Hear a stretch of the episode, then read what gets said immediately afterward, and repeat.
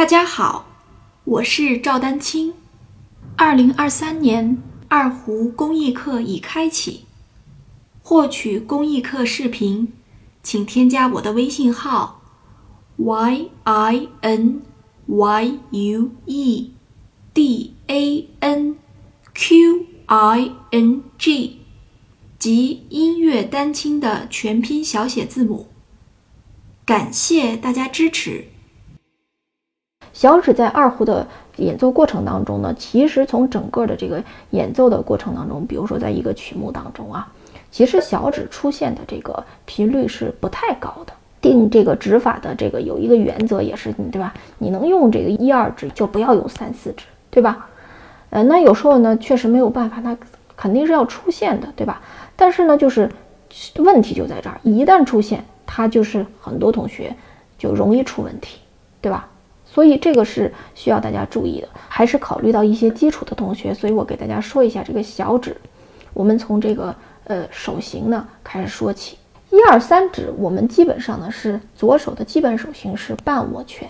大家看我现在这个手的状态，有些同学说老师你怎么能看出来这个呃谁拉琴手紧张了，谁拉琴手是放松的，对吧？其实这件事呢比较容易判断，你就现在看我这个状态。左手的这个状态，你觉得松弛吗？相对来说是松弛的吧。那有些同学可能说没什么感觉啊。好，我现在再做一个，再换一个状态，大家看一看啊。觉得我现在这个手松弛吗？对吧？你各种角度都可以看，觉得松弛吗？好，我再回到刚才这个状态和这个状态，大家做一个对比，对不对？就这件事儿呢，它不需要是二胡专业人士才能判断。我现在没有拉琴，你就当我这个手是空的，对吧？当这个二胡完全不存在。你看，当你看一个人的左手是这样的状态的时候，大概率是松弛的。你看，它比较符合我们的这个自然的关节的比较舒服的这个弯曲程度。那要是这样的话，这个关节啊，正常情况下它是这样的一个弯曲的一个曲线，对不对？你要这样的话，其实你的手这个关节这个地方是有点费劲的。那么我们再做，比如说这样，更加弯曲了。